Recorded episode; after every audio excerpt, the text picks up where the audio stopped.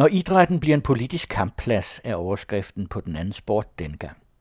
Professor emeritus og historiker Jørgen Hansen er i studiet for at fortælle den dramatiske historie om dansk idræt under tysk herredømme, idrættens betydning for udviklingen af danskheden efter genforeningen, kampen mod 1930'ernes nazificering af Sønderjylland og ikke mindst idrætten som rekrutteringsbase for modstandskampen under besættelsen.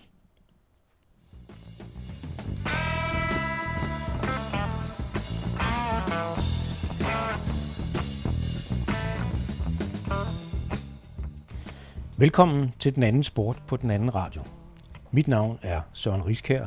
Mit navn er Lars Andersson. I år er det 100 år siden, at Sønderjylland blev genforenet med Danmark, og det bliver fejret på mange måder. Men øh, idrættens rolle øh, i forbindelse med genforeningen, synes vi er, er lidt overset. Og det vil vi i den her udsendelse forsøge at råde bod på. For det viser sig, at, at øh, idrætten faktisk spillede en ganske, i hvert fald efter vores mening, en ganske betydelig rolle for opretholdelsen af dansk identitet frem til genforeningen, og at idrætten også efter genforeningen i 20 var en samlingsfaktor for dansk kultur i Sønderjylland. I det hele taget er historien om, om idrættens rolle i Sønderjylland faktisk en, en ret dramatisk historie, hvor konflikter i idrættens historie i almindelighed i Danmark sættes på spidsen. Vi har inviteret professor emeritus Jørgen Hansen i studiet til en snak om historien. Velkommen. Tak. Jørgen Hansen har i mange år været professor i idrætshistorie på Syddansk Universitet, og har en omfattende produktion bag sig om alt fra de olympiske lege til sønderjysk idræt.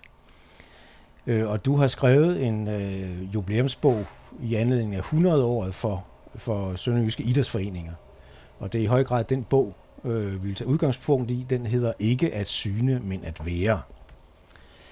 Men historien er lang og kompliceret, og vi vil forsøge at foretage nogle, nogle enkelte nedslag. Men det kunne være, at vi skulle starte sådan lidt generelt. Hvad var egentlig idrættens rolle fra 1864 og, og frem til århundredeskiftet, hvor, hvor vi så i, i hele landet, at, at øh, idrætsforeningerne blev dannet? Man kan sige, at øh, det, der er interessant i den sammenhæng, er jo, at idræt er jo sådan et bredt begreb. Men hvis man tager den forståelse af idræt, vi har, det med at kalde den folkelige forståelse af idrætten, så er det især den, der er på spil. Fordi der i spændingsfeltet mellem forskellige nationaliteter, der spillede den form for idræt en vis rolle, eller en stor rolle faktisk. Og det gjorde det også i grænselandet, fordi der var paralleller mellem, hvad man foretog sig i Tyskland og hvad man foretog sig i Danmark. Begge steder var det i forskellige iklædninger et spørgsmål om nationalitetsdannelse øh, ud fra en idrætsforståelse. I Tyskland der havde man turnerbevægelsen. I Danmark fik vi det. Vi med et ord, der sådan er lidt vanskeligt at forholde sig til, men i mangel af bedre har det med at kalde folkelig idræt. Ja. Øh, og det er sådan set to stykker af samme sag i den forstand, at de begge to spiller en rolle for identitetsdannelsen. Altså den tysker, der stod bag den tyske turnen, som jo er en gymnastikform, som man især kender i Danmark som en form for redskabsgymnastik, men som ofte foregik i det fri oprindelige. Han hed Ludwig Friedrich Jahn og var sådan set en øh, glødende nationalist i forhold til den tyske samling og tysk identitetsdannelse. Hans baggrund den kommer fra øh, det forsmederlige nederlag for tyskerne til øh, Napoleon. Og derfor var det, at han gerne ville skabe stærke unge mænd, uh, samtidig med at han også gerne vil give dem en stærk forståelse af, hvad det tyske drejede sig om. Og derfor så havde han et begreb, der hed Volkstum, som måske, kan man sige, øh, i en vis forstand svarer til det, der hedder i Danmark det folkelige. Øh, I Danmark, der var det jo ikke den engelske sport, der primært dannede grundlag for den form for forståelse af, af, af idrætten. Det var i højere grad den idræt, der var knyttet til højskolebevægelsen, ja. men som også oprindeligt egentlig var knyttet til skyttebevægelsen og øh, jo derfor startede øh, for alvor fra 1861 frem med skydning, men hvor gymnastik i oprindeligt i forskellige itlædninger øh, i form af exercier med andre måder, øh, blev øh, en del af træning til at være et stærkt forsvar. Altså i og for sig kan man sige, at det var en forløber for et form for hjemmeværn. Så derfor, det var den danske side af det. Og i øh, Slesvig, og der taler vi især om Slesvig, ikke så meget om Holsten, der blev det brydningsfeltet. Og der blev det så forskellige former for forståelse. Den form for øh, tysk turnen, den spillede faktisk en rolle i forbindelse med treårskrigen fra 1848 til 1850, i det forstand, at det var tyske turnere, der dannede en Burschenschaft-bevægelse, som det hed i Tyskland, sådan en ungdomsbevægelse, og de deltog egentlig i oprøret mod det danske kongedømme. Vi har det med at sige, at det var tyskerne, der gjorde oprør, og det var Preussen, der gjorde det ene og det andet. Men egentlig var det Slesvig-Holsten, der startede en frihedsbevægelse for selvbestemmelse i forhold til den danske konge. Og der spillede turnerne en rolle. Det betød så også, at øh, Danmark øh, med international hjælp øh, kunne erklære sig som sejr her efter 1850, fordi et Preussen blev tvunget til at trække deres tropper ud, og man derfor kunne vinde over den.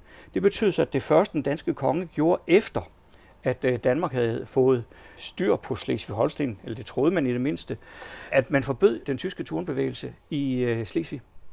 Altså det blev forbudt at lave turner gymnastik i Slesvig, og man forbød turnerforeningerne.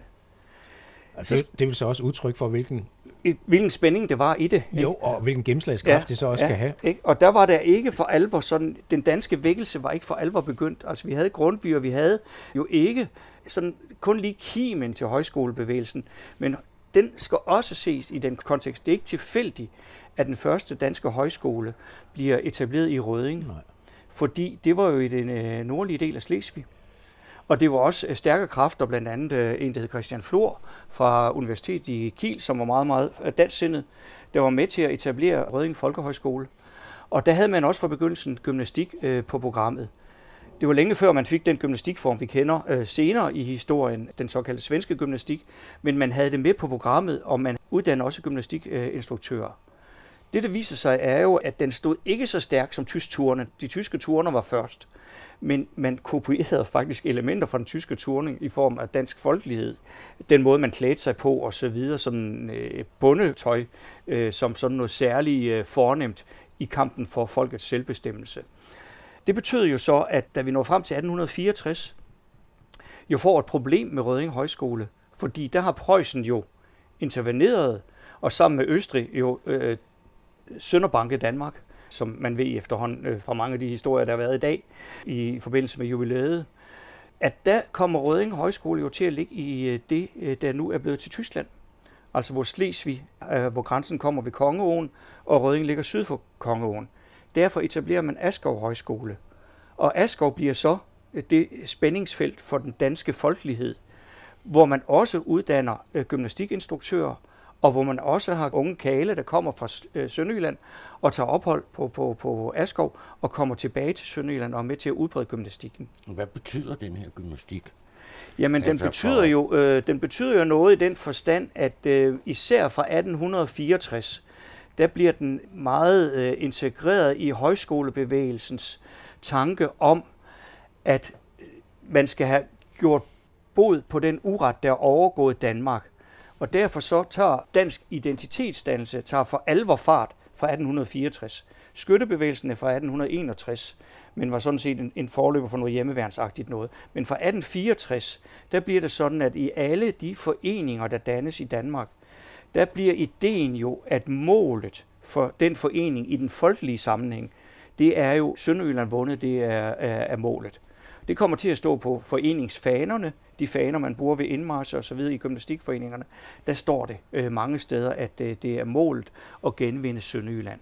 Og det bliver sådan en del, en integreret del af højskolebevægelsen. Den gymnastikform, man har, er sådan set på mange punkter en kopi af en oprindelig filantropisk gymnastik, der er forløber for øh, jernbevægelsen, turnbevægelsen i Tyskland, men får en dansk ekstra drejning, da man overtager den svenske gymnastik fra 1880'erne og frem. Ja. Og derfor så bliver det jo øh, ekstra interessant med den svenske gymnastik i Danmark, fordi det er noget, der ikke er tysk, mens den oprindelige gymnastik var jo forbundet med tysk. Og i Danmark kunne man efter 1864 overhovedet ikke lide noget af det, der var tysk. Derimod kunne man godt lide det engelske, så derfor havde man også øh, elementer af dansk sport, der kom ind i, i, i de sammenhæng. Men især højskolebevægelsen og den foreningsdannelse, der blev knyttet til skytter- og gymnastikbevægelsen, den var meget, meget vigtig for dansk identitetsdannelse og for tanken om det sønderjyske spørgsmål. Den kom til udtryk i øh, poesi, i øh, gymnastikbevægelser osv., altså hvor man kan sige, at øh, det der med, at man på højskolerne både sang og dyrkede gymnastik, gymnastikken i sig selv handlede jo ikke, i bevægelserne handler det jo ikke om at erobre eller at, at få Sønderjylland tilbage, men den sang, der var en ramme for gymnastikken, handlede meget om det nationale problem med Sønderjylland, hvor man talte om, om altså, hvordan det var nede ved Dybel, hvordan det var syd for Kongeåsgrænsen osv., og hvor smukt et landskab, der var blevet frarøvet os og så videre. Og så blev der også iklædt alle de myter, der var mm. om den uretfærdighed, der var overgået Danmark, fordi at tyskerne jo ovenikøbet havde bagladegevær, mens vi kun havde forladegevær. Mm. Og det var efter nogens opfattelse, især dengang, da jeg gik i folkeskolen, var det jo nok derfor, vi tabte. Altså, det er selvfølgelig vores, fordi det var en kæmpe overmagt, vi var op imod. Ja. Men det var sådan en af myterne, der var i historien. I og det falder samtidig med også, at forsamlingshusene ja. udbygges. Jo, og der bliver etableret forsamlingshus i Sønderjylland. Ikke? Og der er det jo sådan, øh, hvad kan jeg sige, jamen i begyndelsen så er det sådan, sådan nogenlunde tåligt, det der sker. Men efterhånden, altså Tyskland er jo ikke Tyskland før 1871. Og det vil jo sige, for der besejrer man Napoleon om at få lavet det tyske rige. Det vil sige, at Sønderjylland eller Slesvig-Holsten var en del af, af Preussen. Det var Preussen, det blev tilknyttet. Og den preussiske ideologi var den, man begyndte at udbrede i grænselandet. Og det var også den form for fortystning, man så, så, så, så småt begyndte. Og der begyndte man sådan forholdsvis hurtigt, især fra 1870'erne, men for alvor, hvor danskheden begynder at vokse, og få øje på danskheden og få øje på forsamlingshusene. Og derfor havde man jo så det der med, jamen man måtte jo godt forsamles, men man måtte ikke lave politisk agitation. Man måtte egentlig heller ikke holde politiske møder. Og derfor så øh, var det jo, at det såkaldte berømte sønderjyske kaffebord blev et skalkeskjul for at mødes. Og man mødtes som kaffebord, og i bogen der har jeg jo et eksempel på, at det interessante er, at man fik kaffestel øh, med dansk Dannebro på, på mm. og så videre, og det var ovenikøbet fabrikeret i Berlin. altså, så det, det var sådan set noget af det, det, det der blev en del af, af, af identitetsdannelsen. Der blev forsamlingshusene vigtige. Men den tyske stat reagerede jo også på gymnastikken, ja? Jo, altså det, var især, det gjorde den jo, da den begyndte at få betydning. Og man kunne jo ikke forbyde folk at lave gymnastik, men man kunne forbyde folk at lave undervisning. Og det er det, der er lidt specielt for Sønderjylland. Det betyder jo, eller for Slesvig, det er jo, at øh, fodbolden, som jo egentlig er, er, er den, der er, er, står direkte bag dannelsen af det, der bliver Nordslesvigs Fælles Idrætsforening, det måtte man godt have lov til.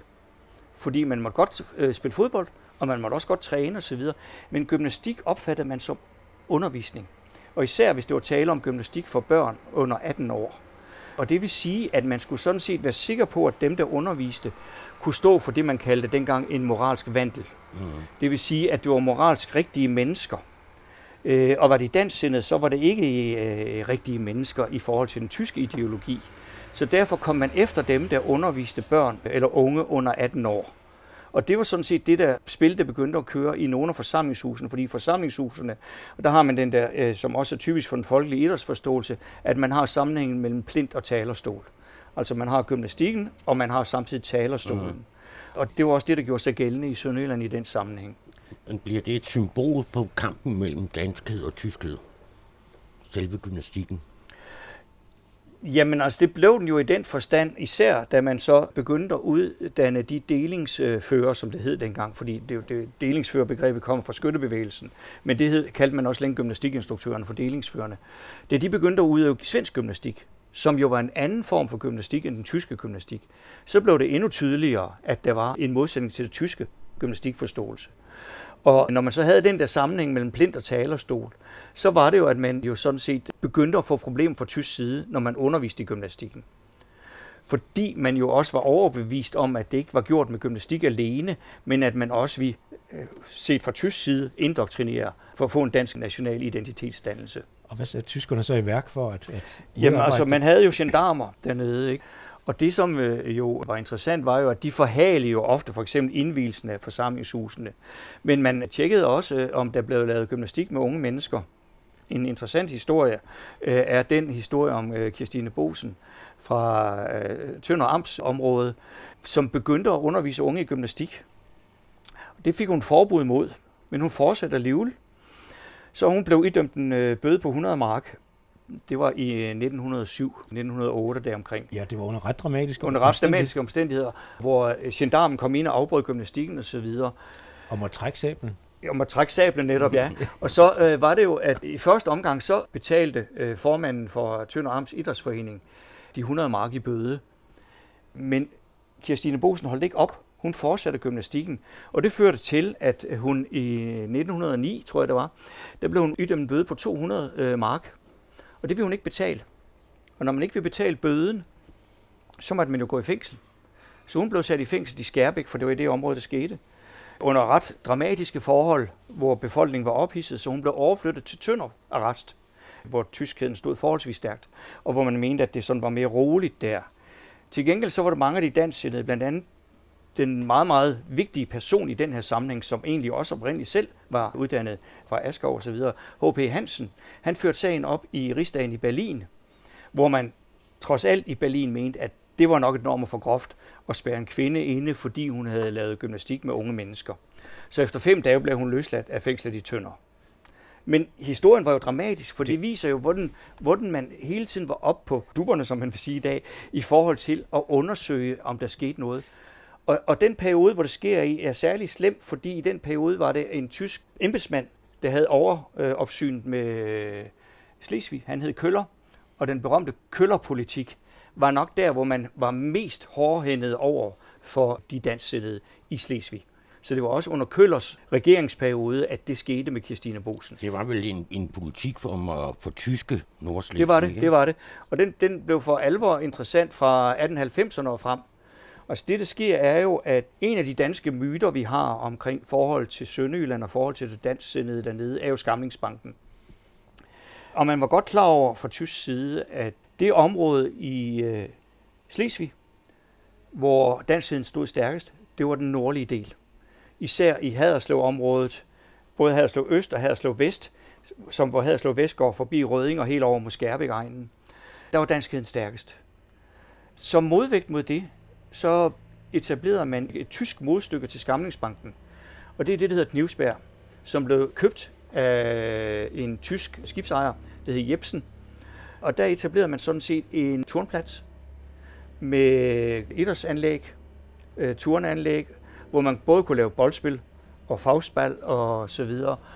Og så med tiden blev det så også sådan en kultplads, hvor man i løbet af 1890'erne begyndte at opføre et øh, tårn, som man gjorde andre steder i Tyskland, hvor man var i grænseegnen. Tilsvarende er det opført over mod grænsen til Polen, mod grænsen til, til Frankrig osv. Man opførte et såkaldt Bismarck-tårn. Et kæmpe tårn, hvor der øh, i midten af tårnet øh, op for oven blev etableret en kæmpe Bismarck-statue. Og når du siger kæmpe, hvor, hvor meget, den er jo ret stor. Den, den er ret høj. Jeg kan desværre ikke huske målene, men den var, den var vældig høj. Den er meget høj. Ja, ikke? Og der stod Bismarck så og kiggede på tysk land og skuede mod nord, mod Danmark, for at forsvare det mod den danske grænse. Og derfor så blev det sådan en meget, meget central plads, for der holdt man de møder, som sådan set skulle være et tysk modstykke til møderne ved Skamlingsbanken. Det satte selvfølgelig også gang i den danske øh, identitetsdannelse i egnen der, fordi havde man måske etableret det tårn i øh, den sydlige del af Slesvig, så var det nok ikke givet så meget ballade. Men eftersom den blev etableret i et område, hvor danskheden stod så stærkt, så gav det faktisk øh, et skub til, at man fik udvidet den danske foreningsdannelse i området. Altså, jeg kan ikke huske nøjagtigt, hvornår det men det er i 1890'erne, i slutningen af 1890'erne, tårnen står færdig. Og det er i 1903, man får dannet øh, Nordslesvig Fælles Idrætsforening, som bliver en paraply for de gymnastikforeninger, der allerede var etableret i området, og for de sportsklubber, der begynder at opstå. Og det er jo interessant, fordi hvis man tager situationen nord for grænselandet, så havde man jo sådan set en delvis, hvad kan man sige, todeling. Måske også en modsætning, det er der nogen, der skriver ind i det, men man havde i hvert fald en todeling i forhold til, at på landet var det gymnastikken og andre former for lægemsøvelser, der var dominerende, mens i byen var det sporten, herunder fodbolden, der blev dominerende. Den deling sker ikke i Sønderjylland. For det første fordi, at fodbold ikke var farligt set fra tyskernes side. Mm. Øh, derfor måtte man godt mødes, men man kunne jo stadigvæk snakke sammen, når man klædte om, eller når man drak kaffe bagefter, mens gymnastikken blev opfattet som farlig. Så derfor så var fodbolden og gymnastikken med fra begyndelsen i Nordslesvig Fælles Idrætsforening, som jo er forløberen for Sønderjysk Idrætsforening. Men jeg vil godt lige opholde mig ja. lidt ved det der med gymnastikken, fordi ja. historien om, om Christine Bosen er, er jo en fantastisk historie gymnastikken har været så farlig, ja. at gendarmerne går ind og trækker sværet for at jage ungerne væk, og de vil egentlig ikke men, men de bliver nødt til at, at tage hjem. Jeg bliver nødt til, ja. Og hun bliver fængslet. ja. Hun bliver vel også en eller anden form for symbol for danskheden. Ja, hvordan kan gymnastikken have sådan en kraft? Altså, det er svært at forestille sig i dag. Ja, det er meget svært at forestille sig i dag, ikke? og det er også meget svært, måske er det også lidt svært at for- forestille sig, om det vidderligt var tilfældet dengang. Okay, ja. Ja. Ikke? Altså, det virker, altså, når vi læser det, om det i dag, øh, så virker det underligt. ja. Ikke? Men når det er en gendarm, der kommer ind med løftet sabel, så er det jo blodigt alvor. ja. Ikke? Og når Christine Bosen er parat til at gå i fængsel, Det er i det. stedet for at betale en bøde på 200, så er det også blodigt alvor. Ja. Så det betød noget. Og der er ingen tvivl om, at de ildsjæle, der kæmpede for det danske sindelag i det område, de var ukulige i nogen sammenhæng. Altså, der er en anden historie, som egentlig godt kan ligge lidt i forlængelse af det her. Altså, på et tidspunkt efter genforeningen, så er der en dansk lærer og gymnastikinstruktør og idrætsmand, der hedder Nils Kemps. Og han, og hans ko, han kommer fra Sønderjylland også, fra, fra, fra Tønderegn, og hans kone er fra Ballum. De beslutter efter grænsedragningen i 1920 at flytte syd for grænsen. Mm. Og de fastholder sådan set det tyske statsborgerskab, de havde før den nye grænsedragning. Fordi det, de vil syd for grænsen, det er at kæmpe for udbredelsen af danskheden i Sydslesvig. Altså det er noget, der kan være meget, meget vanskeligt for os at forstå. Ja. Men det er det nationale sindelag. Det, der oven i køb sker for Kemps, er jo, at som dansksindet tysk statsborger, er han nødt til at gå i krig i 1914 til 1918. Det bliver han også nødt til under 2. verdenskrig. Okay, ja. Der bliver han også indkaldt. Det vil sige, at han går i krig to gange for et land, han ikke sympatiserer med, ja. men for at udbrede danskheden. Mm. Altså det er jo en historie, der øh, er lige så stærk Ja. i den sammenhæng, ja. som øh, Kirstine Bosens ja. øh, historie. Altså det er noget, der betyder noget. Ikke? Altså, en anden historie, man kan tage, det er så nogle af de folk, der kommer ned til grænselandet efter 1920, hvor der er en, der bliver formand for øh, Sønderborg Amts Idrætsforening, der hedder Adler Lund, og som også får en vigtig rolle, og som også bliver formand for, for, for Sønderjysk Idrætsforening. Han er lærer, gymnasielærer, han er fra nord for grænsen. Han kommer ned, fordi han vil udbrede danskheden. Det samme er en, der hedder Åre Rosenkær, ja. som vi måske vender tilbage til senere. Han kommer også nordfra og kommer ned. Der kommer nogle ildsjæle i 1920, som vil udbrede danskheden. Og hvor den rektor, der var rektor for Adlerlund på, på Sønderborg Gymnasium, han forlader senere Sønderjylland, og så tager han og bliver gymnasielærer i Roskilde. Og da han dør, der holder rektoren for Roskilde Gymnasium en tale for ham, hvor han sammenligner ham med ridderne, der tog ud for at befri Palæstina. ja. Altså, det var samme tankegang. Han tog ned til Sønderjylland for at befri dem fra tyskheden, for at udbrede danskheden osv. Altså, hvor, hvor man kan sige, at det nationale sindelag, noget vi i dag måske sådan, i den her globaliserede tid, måske vi sådan enten har svært ved at forstå, Ja. nogen vil måske ovenkøbe rynke på næsen af det, ikke? Men det var det, der skete. Altså, de folk, de eksisterede, og de folk, de kæmpede for udbredelsen af danskheden. Altså Niels Kemps, Kirstine Bosen og de idealistiske lærere, både gymnasielærer og folkeskolelærer, der tog ned efter 1920, og de lærere, der, som tog ned i det nuværende Sønderjylland og kom på de nydannede gymnasier, og så de lærere, der også efter 1920 tog syd for grænsen og blev vandrelærer Mm. for at udbrede danskheden i Sydslesvig. Men var det enkelte ildsjæle, det her, eller var det, som man siger, de enkelte sønderjyske familier? Hvis man ser på dem, så var der vel mange af dem, hvor man både var gift dansk, tysk, frisisk og så videre og så videre. Jo, det interessante, og noget af det, der, der nok var vigtigt, øh, det, det er faktisk noget, det der ikke rigtig er belyst i de Danmarks udsendelser, som nu egentlig har været okay, synes jeg, øh, det er, at danskerne sad på jorden. Altså danskerne, de lavede nogle kreditforeninger, der gjorde, at det var nemt for danskerne at købe jord dernede. Og det var også en af H.P. Hansens kongstanke. Det var, at havde man jorden, så blev man også etableret i danskheden. Altså havde man gårdene, mens mange af tyskerne var embedsmandsstandene, der var i de store byer osv.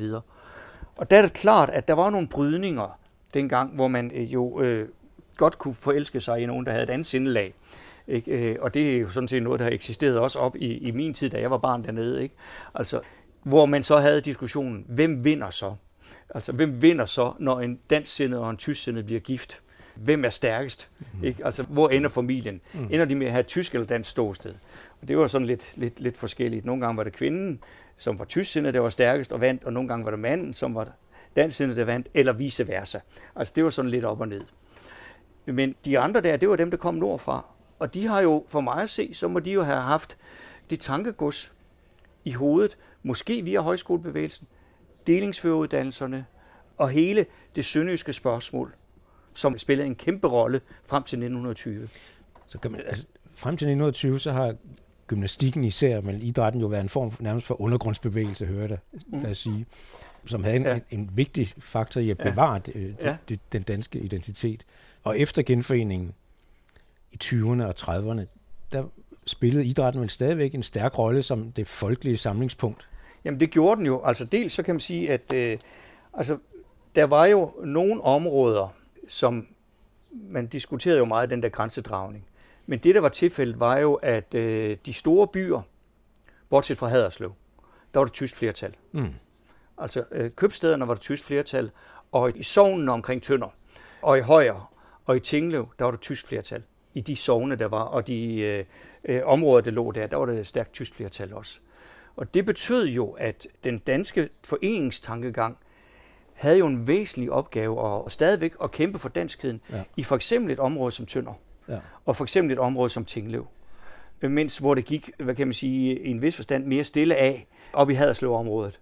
Fordi ja. der var danskheden godt forankret. Altså frem til 1937, der var der tysk borgmester i Tønder.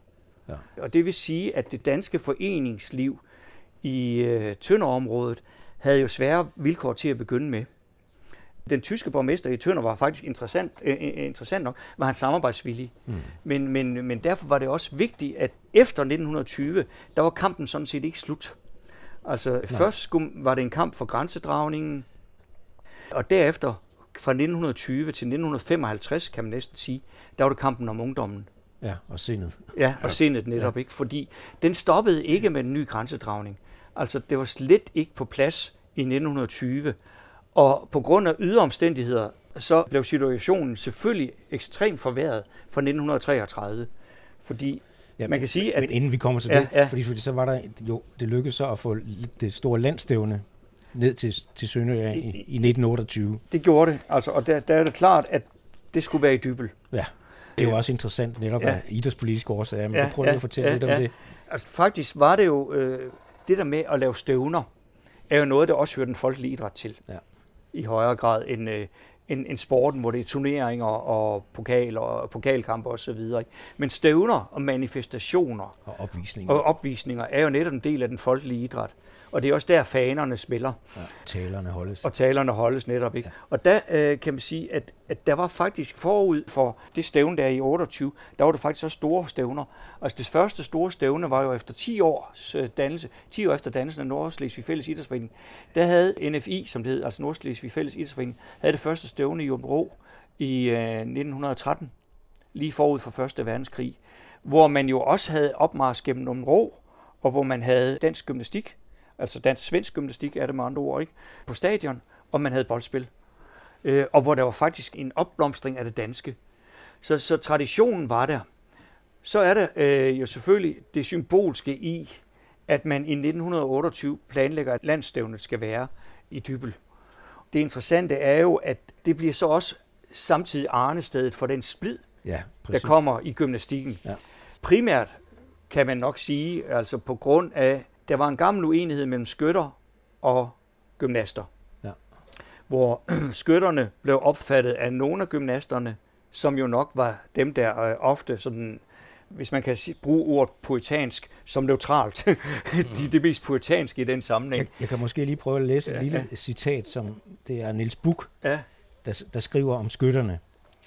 Ser jeg på de to amtsfester, der har været holdt på Gymnastikhøjskolens stadion, så er det ikke skydning eller skytter, der har bragt begejstring over festerne. Skytterne krævede dyre baneanlæg, præmier og adgang til øl på skydebanerne for at kunne samles til fest. Ord og andre levninger fra militæret er snyltere på det frie opbyggende og ungdomsarbejde, som Danmarks gymnastiksag tjener. Skal der stilles til parade, der mener jeg, at først skal gymnasterne følge efter fanerne, så nok er nok til dem at samles om, og så skal skytterne komme, men de skal bære deres præmier, te-skeer, spiseskeer, bære og alt øvrigt sølvtøj synligt. Til da vil det være det rette udtryk for ånden og det samlende i de danske skytteforeninger lige nu. Ja. Det var meget håndeligt over for, for Det var det jo, og, og, og man kan jo sige, at det interessante er jo, at det var netop Nils Buch, der via sin stærke kritik af skytterne, var med til at skabe den splid, ja. som han faktisk, da det kom til stykket, ikke selv ville stå inde for. Nej. Altså fordi han heller vil have en organisation for hele ungdommen. Ja. Om det er efter tysk billede på det tidspunkt, det kan man ikke rigtig Nej. finde ud af. Det var det muligvis, muligvis ikke. Det ved man ikke rigtigt. Men til gengæld Niels Buch forarvede jo også. Ja, han forarvede, altså han forarvede, forarvede selvfølgelig i forhold til øh, den måde, som øh, hans kale optrådte på, i forhold til med, med at, at have nøgen overkrop og forholdsvis korte, det vi noget, da, da vi minder om boxershorts. Det, øh, det, det, hed, det hed de, de, de små sorte. De små sorte. Ja, ja, og der vil jeg også godt lige læse ja, et lille ja, ja. citat fra en anmeldelse her. Se de asende og masende kale puste og sveden drive ned af dem. Er dette ganske simpelt ikke en overdrivelse? I denne forbindelse vil jeg nævne, det kan ikke være nødvendigt for sagens eller for sundhedens skyld, at folk i gymnastiktimerne løber halvnøgne rundt. Ja. Og det var så kritikken mod Niels Buch. Ja. Ikke? Altså, at hans gymnastikform dengang, og det siger jo også noget om, hvad der er sket rent historisk, var udfordrende. Og det spændingsfelt, der kommer, altså det er jo ikke nødvendigvis en fra skyttebevægelsen, der har sagt det, men det var sådan set også nogle af hans tidligere allierede. Øh, blandt andet er det en fra Sønderjylland, der hed Frederik Hansen, øh, som, som øh, oprindeligt var, var god ven med Niels Buch. Han begyndte også at kritisere hans gymnastikform ja. på et tidspunkt. Øh, og han er jo fra, fra Rødingegnen, så ham vender vi måske tilbage til. Ja. Men det interessante er jo, at manifestationen af den folkelige idræt lykkes jo sådan set i 1928, selvom Niels Buch var så fornærmet, at han ikke rigtig ville medvirke. Han var til stede, og der er også historier om, at øh, Ollerup Gymnaster får fat i ham og overrækker ham fane, som han så står og triumferer med på toppen af en af bankerne øh, nede ved Dybel. Så på den måde så, så, så, så satte han alligevel sit præg på det. Men det, der sker, er jo, at efter det succesrige landstævne i Dybel, så sker det jo den der spaltning, som jo sådan set får konsekvenser for den folkelige idræt i Danmark, i den forstand, at gymnasterne bryder ud og etablerer de danske gymnastikforeninger, som ikke har noget med DGF at gøre, altså, altså øh, de danske gymnastikforeninger, og hvor den spaltning jo sådan set er interessant, fordi den jo også bliver diskuteret i sønderjysk idræt, men hvor den for de fleste i sønderjysk idræt er en fremmed fugl. Bortset fra dem, der er fra Rødingegnen og fra det, der hedder Haderslev Vest, hvor man, man øh, jo sådan set har været tættere på nogle af de diskussioner, der er sket i, lad os bare kalde det moderlandet. Det gamle moderland, kan ja. vi give på den måde der. Og så, så derfor så er de de eneste, der sådan set for alvor bryder ud. Mens øh, den modsætning, vi på landsplan, altså øh, i det gamle moderland, oplever mellem øh, gymnaster og skytter, ikke bliver så voldsom inden for sønderjysk idræt. For det første fordi, at skydningen jo kommer sent på programmet i sønderjysk idræt. Det var klart, at under det preussiske overherredømme, der var der jo ingen hjemmel til, at man kunne have nogen dansk skyttebevægelse i Sønderjylland. Nej. Man havde nogle krusninger fra 1861 til 1864 med et stort skyttestævne i Sønderborg. Men derefter var det jo forbudt. Så da man efter 1920, og især i 1921, hvor SI bliver, uh, Sønderjysk Idrætsforening bliver etableret, så kommer skydningen på programmet. Men det bliver aldrig voldsomt stort. Det vokser lidt efter 2. verdenskrig, men det er på grund af nogle nationalpatriotiske grunde. Men ellers var skyttebevægelsen ikke ret stor i Sønderjylland. Og derfor så havde man ikke helt den samme modsætning, som man kender i moderlandets uh, inden for DDSG. Derfor så sker det egentlig det, sådan som jeg fortolker det, at efter at man for at redde den gamle skyttebevægelse i 1930 går over til at kalde dem DDSG og I, og få idrætten med, mm. så spejler det faktisk det, der længe har været i Sønderjylland, ja. Hvor både idrætten og gymnastikken og har været til stede, og så skydningen i mindre udgave. Ja. Ikke? Så derfor så er den fremmed. Men det, der sker, er jo, at de eneste, der følger over og bliver en del af de danske gymnastikforeninger, det er Rødingegnen. Ja. Haderslev Vestegn. Det er faktisk en af mine, mine, mine allerførste specialstuderende, Torben Jacobsen, der jo lavet speciale engang, hvor han prøvede på at kortlægge spaltningen i øh, gymnastikken i forhold til skyttebevægelsen og forhold til de radikale venstre.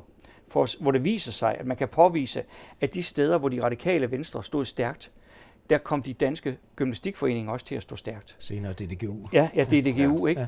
De radikale har aldrig betydet ret meget i Sønderjylland. Men et af de steder, hvor de i Sønderjylland faktisk har stået forholdsvis stærkt, det er faktisk i Rødingegnen. Okay. Så det er lidt interessant, at, at, at, at, at man kan følge den, den linje der øh, ned i den sammenhæng der. Og den splittelse mellem DDGU og DDSGI, den var jo helt frem til 1992, ja, hvor de så gik sammen. Hvor de gik sammen, ikke? og hvor det jo netop igen skulle stemmes, hvor Rødingegnens gymnastikforeninger skulle stemme, øh, om de ville lægge sammen med DGI Sønderjylland. Ja. Så der fik vi DGI. Der fik man det, øh, der fik man det igen der, ja. Men skal vi springe frem til, til 30'erne? Fordi altså, der efter Hitlers magtovertagelse, så er det, det, det tyske mindretal i øh, Sønderjylland ja. begyndte at spille en helt anden rolle. Ja, altså det tyske mindretal efter 1920 øh, var jo slået. Og helt symbolsk betød det jo også, at de pillede Bismarck ud af Knivsbjørntårnet og flyttede ham ned til Hytten og Berge, ja. som man kører forbi, når man skal øh, ned ad motorvejen øh, til Hamburg. Ved noget, der hedder Oslar, kan man tage en afstikker, og kan man se Bismarck stå der. Okay. Det var den Bismarck-statue, der stod I inde i Knivsbjergtårnet. Ja. Ham bortførte man, fordi man vidste, at han ikke få lov til at blive stående i Danmark. De var længe svage, de tyske gymnastikforeninger, men interessant er nok, at man kunne ikke tillade sig fra begyndelsen at være tysk national chauvinist. Men man kunne godt tillade sig at deltage i den tyske idrætsforening. Ja. Det var idrætsforeningen, der begyndte sådan at tage samling omkring det tyske mindretal. Allerede tidligt i løbet af 20'erne, så kommer revanchistiske stemninger jo til, til, til stede i uh, Tyskland. Og de smitter også af i grænsen, og de begynder allerede at komme i slutningen af 20'erne. 1928, der begynder man at tale om, at der begynder at ske noget ubehageligt i de tyske foreninger. Øh, og det er man klar over, især i brydningsfeltet, der hvor tyskheden hele tiden har stået stærkt i Sønderjylland. Altså i Tønder Amt, Tinglev-området, øh, at der er det et problem, at tyskheden begynder at blive stærk. For alvor bliver det jo et slemt, da man får Hitlers magtovertagelse i 1933. Det tyske mindretal havde jo stillet forhåbninger om, at når Hitler kom til magten, så skulle det tyske mindretal Heims in Reich. Det blev jo faktisk aldrig Hitlers politik. Hitler, en af de få grænser, hvor Hitlers, eller i hvert fald nazisternes, opfattelse var, at den lå rigtigt. Det var faktisk den dansk-tyske grænse. Så det blev aldrig officiel øh, nazistisk politik, at grænsen skulle flyttes. Men det blev en kolossal vigtig politik for det tyske mindretal. Det lå vel i Fordi Slesvig, de skulle være revanchistiske. Slesvig parti og det ja, der, ja, ikke, at, ikke. at de skulle hjem til Riget. Det skulle det, ja. Og den fik de jo for alvor så vind i sejlen fra 1933. Og det, der sker, er jo, at øh, det tyske mindretal bliver totalt nazificeret. Alle dem, der ikke var pro-nazisme, de blev frosset ud. Der var faktisk nogen, der var moderate. Den hidtidige formand øh, for det tyske mindretal var forholdsvis moderat og gik også til angreb mod nogle af dem der, fordi så bliver Knivsbjerg bliver kultstedet. Det er der, nazisterne holder. Det, det naziste foreningsliv holder deres kultfester og kalder det en tingplads, øh, som er sådan en kultisk plads for ma- masse manifestationer, for folkelige samlinger. Men han bliver frosset ud, den moderate person, og i stedet for så overtager nazisterne totalmagten. Og det betyder jo, at det løber koldt ned ad ryggen for det danske foreningsliv. Og det betyder så også, at man går sammen, blandt andet med initiativ for nogen. Den næste generation, siger man, det er, det kommer til. Altså en, der hedder Markusen, tager kontakt til H.P. Hansen og spørger, om han ikke vil stille sig i spidsen for en samling af det danske foreningsliv i kampen mod nazificeringen og mod det nazistiske øh, tyske mindretalsforeningsliv. Hvor H.P. Hansen siger, var det ikke en idé, at du gjorde det, og den næste generation begynder at tage over. Og det er faktisk der, hvor man kan sige, at Markusen er så sammen med dem fra Tønder området med til at skabe det, der hedder de unges grænseværn. Og det er næste generation hvor man havde en diskussion om, at de gamle kæmper, dem der stod forrest frem til 1920, de betød meget i begyndelsen af 20'erne, helt frem til 30'erne. Man havde en diskussion om, var de unge mennesker ligeglade med det? Det var ikke deres kamp osv., men nazificeringen af det tyske mindretal satte skub i den næste generation. Og øh, også en, en mere historisk bevidsthed ja, hos de ja. unge. Ikke? Jo, den kom så på grund af nazist, ja. nazificeringen. Ja. Og det betød, at det unge grænseværn, det var sådan set næste generation, det tog over efter de gamle kæmpere, øh, der kæmpede for at få Sønderjylland etableret. Så det blev en kolossal øh, væsentlig størrelse. Og den etablerede jo også, øh, hvad kan man sige, stævner. Et stort stævne i Tønder, hvor der jo stadigvæk var tysk dominans, som gjorde, at man kunne manifestere danskheden med opvisninger, stævner, efterfulgt af et stævne på Dybel, to store stævner, der var i 1933, og så øh, begyndte kampen sådan set mellem, mellem danskheden og tyskheden i en ny iklædning. Var det en bevidst politik, at man lagde det netop i Tønder?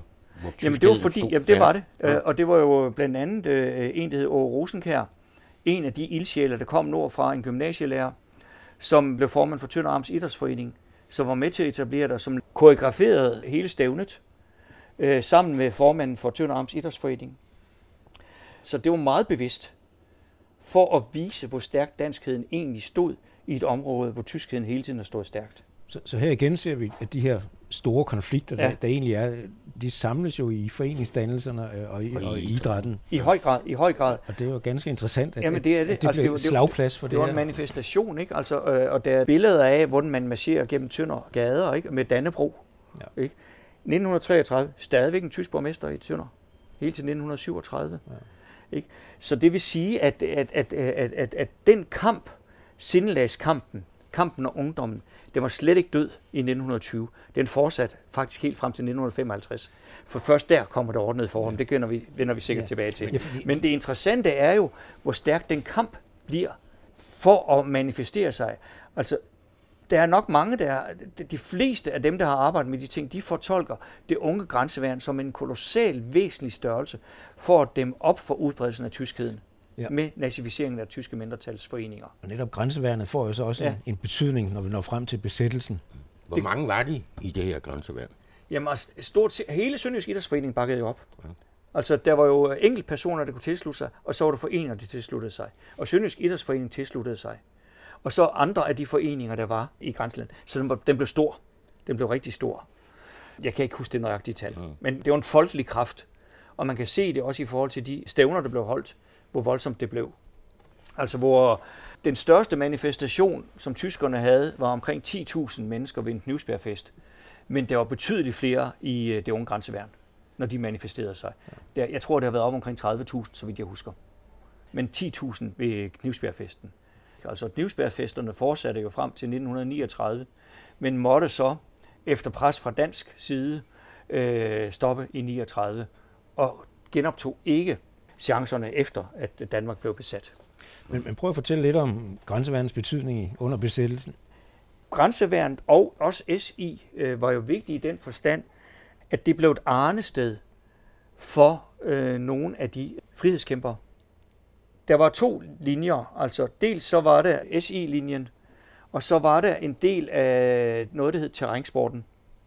Terrænsporten udgik oprindeligt fra militæret, og havde en betydning i Københavnsområdet og i Sønderjylland.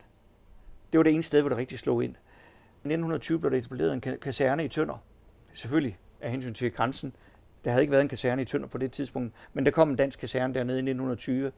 Og en af officeren derfra, en der hed Bartoldi, var med til at etablere dansk terrænsport, sammen med nogen, en der hed Mørup over fra Forhaderslow-området. Og terrænsporten, det var sådan set et, øh, et, et, et form for, hvad kan man sige, øh, træning i at etablere sig øh, som, som en, der kunne klare sig i kamp. Mm. Det var terrænløb, det var fægtning, altså der var, der, der var sådan, ikke moderne femkamp, der var ikke ridning og sådan noget, men, men, men der, var, der var sådan mange elementer af det, og der var selvfølgelig også skydning. Af en eller anden mærkelig grund blev de ikke generet af, af, af tyske, når de optrådte som terrænsport. De får lov til at marchere ind til stævner og så videre. Men det blev så skalkeskjul for rekruttering til modstandsbevægelsen samtidig med, at nogle af idrætsforeningerne også blev skalkeskjul for rekruttering til modstandsbevægelsen. Terrænsporten havde sammen med Sønderjysk Idrætsforening i Tønder for eksempel, havde de to centrale personer, en pastor Magle og så Åge Rosenkær fra Tønder Statsskole, altså Tønder Gymnasium, som rekrutterede personer til modstandsbevægelsen. Og det var klart, at der var også andre inde. Altså for eksempel øh, var en øh, gymnasielærer, efter at Rosenkær øh, fik så mange andre gørmål. Så var det en øh, gymnasielærer, der hed Finn Christiansen, som var træner for Tønders øh, fodboldhold. Han rekrutterede mere eller mindre hele fodboldholdet til modstandsbevægelsen. Så det var, det var det, og dertil kom jo, at det var jo heldigt, at øh, nogle af dem, der så også spillede fodbold i Tønder, de var også DSB-arbejdere. Så de havde jo adgang til banelæmet, så de jo, gjorde det jo nemmere at lave øh, bane, øh, øh, sabotage mod, mod, mod banelæmet osv. Men det var jo farligt, der er også en historie om en, der senere bliver formand for, for Tønder Arms Idrætsforening, der hedder Folmer Christiansen, som er lærer i øh, Højer, som jo i den grad, altså godt nok var det tysk flertal i Tønder, men Højer blev ved med at være tysk meget, meget, meget længe, og var nok det stærkeste tyske kort i øh, Tønder Amt, det gamle Tønder Amt. Han var måske interesseret i at være med i modstandsbevægelsen, men problemet var, at i Højer, hvor der var så mange, der var tysksindede, der skulle man virkelig passe på, hvad der skete.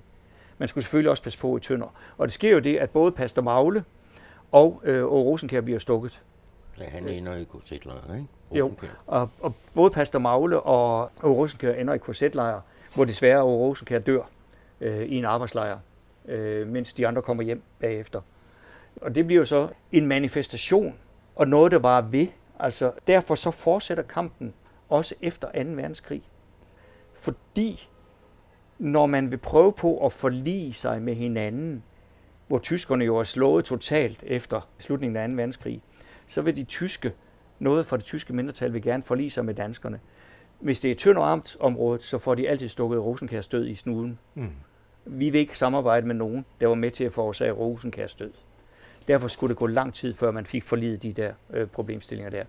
Så der var sådan set en rekrutteringsbase, og det interessante er jo, hvis man tager SI, Sønderjysk Ja, Sønderjysk Idrætsforening. Øh, hvor stor en betydning var det? Jamen, der var jo nogle procentvis, kan man sige, hvor mange deltog. Det er altid svært at finde ud af det, også fordi, at vi ved jo også, at mange af de, der blev modstandsfolk, de gjorde det måske de sidste 14 dage, før krigen sluttede. Ja. Mens øh, der var nogle af dem, der havde været der i længere tid.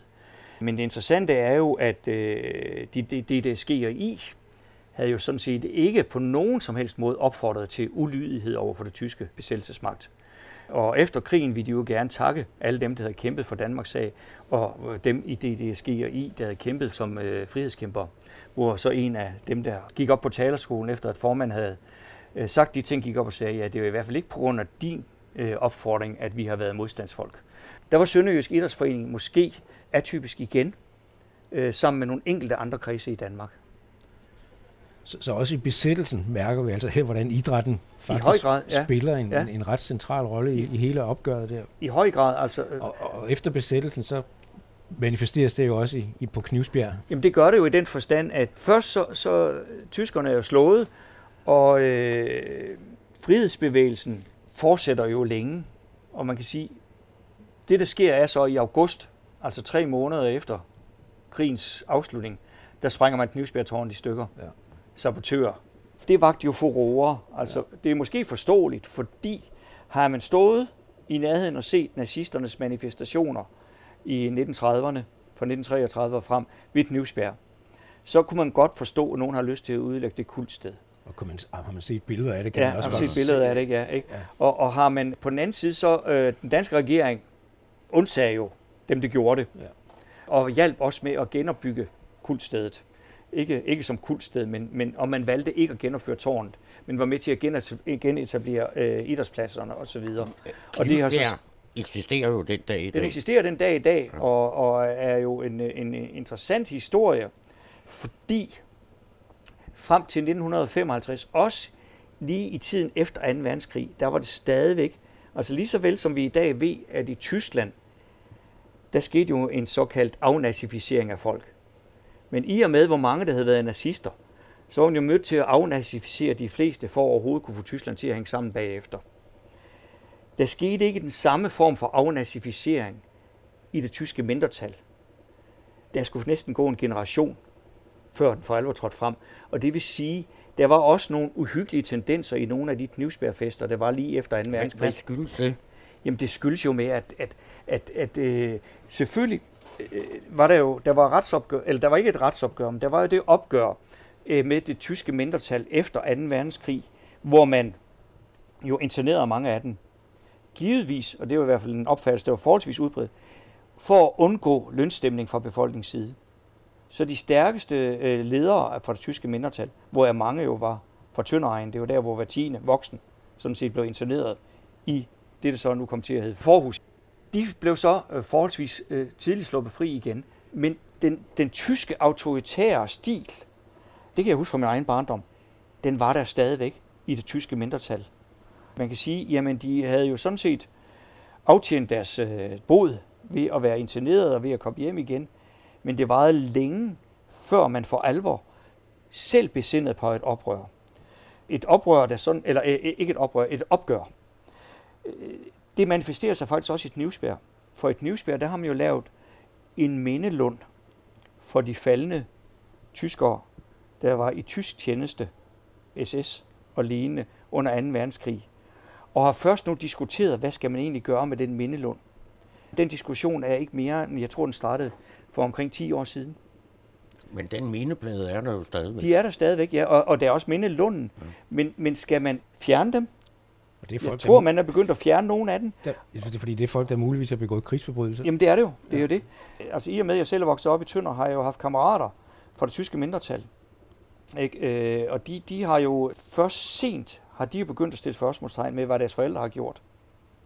Og øh, hvad kan jeg sige, sådan forbrødringen officielt skulle den etableres med københavn bonn erklæringen i 1955. Prøv lige at forklare, hvad det og, er. Og det er der, hvor man garanterer retten til at have et mindretal både nord og syd for grænsen. Og det er en aftale, som bliver lavet mellem tyske, øh, altså mellem Vesttyskland og Danmark i 1955, og det er derfor, det hedder københavn bonn erklæringen eller Bonn-København-erklæringerne. Og der garanterer man retten til, at der er et dansk mindretal syd for grænsen, og det er et sindelags mindretal. Man må ikke efterprøve det. Hvis de bekender sig til danskheden, så bekender de sig til danskheden, så må man acceptere det. Det samme gælder nord for grænsen. Så der var man sige, der var, der var det sådan set lovformligt at tilhøre et mindretal. Men der skulle gå fra 55 og så frem til, at man for alvor begyndte at samarbejde, der skulle man frem til slutningen af 70'erne og begyndelsen af 80'erne. Før at man kunne etablere kampe mod det tyske mindretal i øh, øh, idrætsforeninger ja. i nord for grænsen. Altså Svend Christiansen, som var formand for, for, for Tønder Amts Idrætsforening en overgang også, er en, der har været vigtig i forhold til at bygge bro mellem det danske og det tyske mindretal. Altså en manifestation, der også kom til udtryk ved genforeningens 75-års fest, hvor Lønge Kelsen var formand for øh, Sønderjysk Idrætsforening, og 75 så er det DGI Sønderjylland, ja. øh, øh, Lønge Kelsen, og, hvor han var med til at invitere personer fra det tyske mindretal til at holde tale ved øh, genforeningsfesten ved Dybel. Og hvor det gav, det gav altså ballade. Ja, det er første gang, det sker. Det er første gang, det sker. Og det er i hvad, 95? I 95. Ja. Og det gav ballade. Der var man begyndt at samarbejde imellem nogle af idrætsforeningerne. Øh, men det gav altså ballade. Der var nogen, der ikke ville deltage i festen. Og det var selvfølgelig nogle af de gamle, fordi det var et problem, at man skulle tale for det tyske mindretal. Men man, man fik lov til at tale, og det betød jo også, at det sådan set kronede det, som egentlig er sket efter københavn bonn og efter at man er nået frem til at bygge bro mellem mindretal nord og syd for grænsen, det er, jamen hvem er man egentlig dernede? Ikke? Er man dansk eller tysk? Eller er man det, der hedder et begreb, der ikke kan slås op i en ordbog, det hedder Schweiströmig. Altså det er en konstruktion, en grænsekonstruktion, den findes ikke i en tysk ordbog. Schweiströmigkeit, det vil sige, man er præget af både tysk og dansk i øh, tankegods, når man bor i grænsen. Og det er acceptabelt i dag. Og det vil sige, at, at du kan gå på Duborskolen som tilhører det danske mindretal. Du taler måske kun dansk, når du er på Duborskolen. Du taler tysk, når du er hjemme. Du kan gå på øh, det tyske gymnasium i Åben Rå og tilhører det tyske mindretal. Du taler tysk på øh, gymnasiet i Åben Rå, men du taler dansk, når du er hjemme. Altså det er sådan den der, øh, den der øh, svejstrømigkeit, det er udtryk for, at man sådan set er, er, har taget noget fra begge sider af grænsen. Og det betyder, at en slesvigs bevægelse sådan set, jeg tror ikke, at man får en decideret slesvigsk identitet, men man har en grænseidentitet, som jo også spiller en rolle nu her, har, at den også kommet til udtryk her under coronakrisen, hvor man har sagt, jamen hvorfor skal vi lige netop hernede lide under det? Vi er så mange, der arbejder på den tyske side, eller vi arbejder på den danske ja, side, og pendler frem og tilbage, eller har familier ja. over på den anden side. Ikke? Altså der har man i hvert fald en grænseidentitet, som er ret så interessant, og som jo er også er udtryk for, at det hele det kører fint i dag. Men der er vel stadigvæk stærke følelser? Jo. Jeg tænker for eksempel den diskussion, der var før corona omkring tyske vejskilte, som jo virkelig fik nogle folk op at ringe.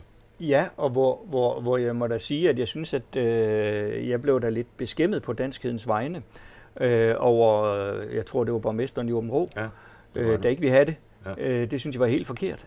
Altså, når man syd for grænsen har etableret øh, tosproget øh, skilte, så burde man også kunne gøre det nord for grænsen. Hans opfattelse var så, at det var for tidligt. Ja. Og det kan man jo altid diskutere, hvornår det er for tidligt. Det skal nu nok komme. Men altså, øh. der er trods alt gået nogle år siden 45. Ja, og det er til synligheden. Altså, det er klart ikke, at tyskerne har jo haft igennem de sidste mange, mange år, og især fra, fra, fra de sidste 20 år, en kol- et kolossalt opgør med nazismen. Også i næste generation osv. Hvor man kan sige, at de har lært noget af historien. Øh, jeg er lige ved at sige, at når danskerne ikke vil være med til at lave de der tosprogede skilte, så virker det ikke altid, som om de har lært noget af historien. Jørgen Hansen, det har været spændende. Du nævnte 75 øhm, års jubilæet for genforeningen. I år skulle have 100 års jubilæet været fejret. Det er det så ikke lykkedes på grund af corona. Nogle ja. bliver gennemført næste år. Men vi har i hvert fald fået en, en fantastisk fascinerende indførelse, synes jeg, i, i Sønderjysk idrætshistorie og den betydning, det har haft i, i hele den kulturelle kamp, der har været i, i over 100 år nu. Så tak for det. Ja, velbekomme. Og ja. dermed tak for den her ja.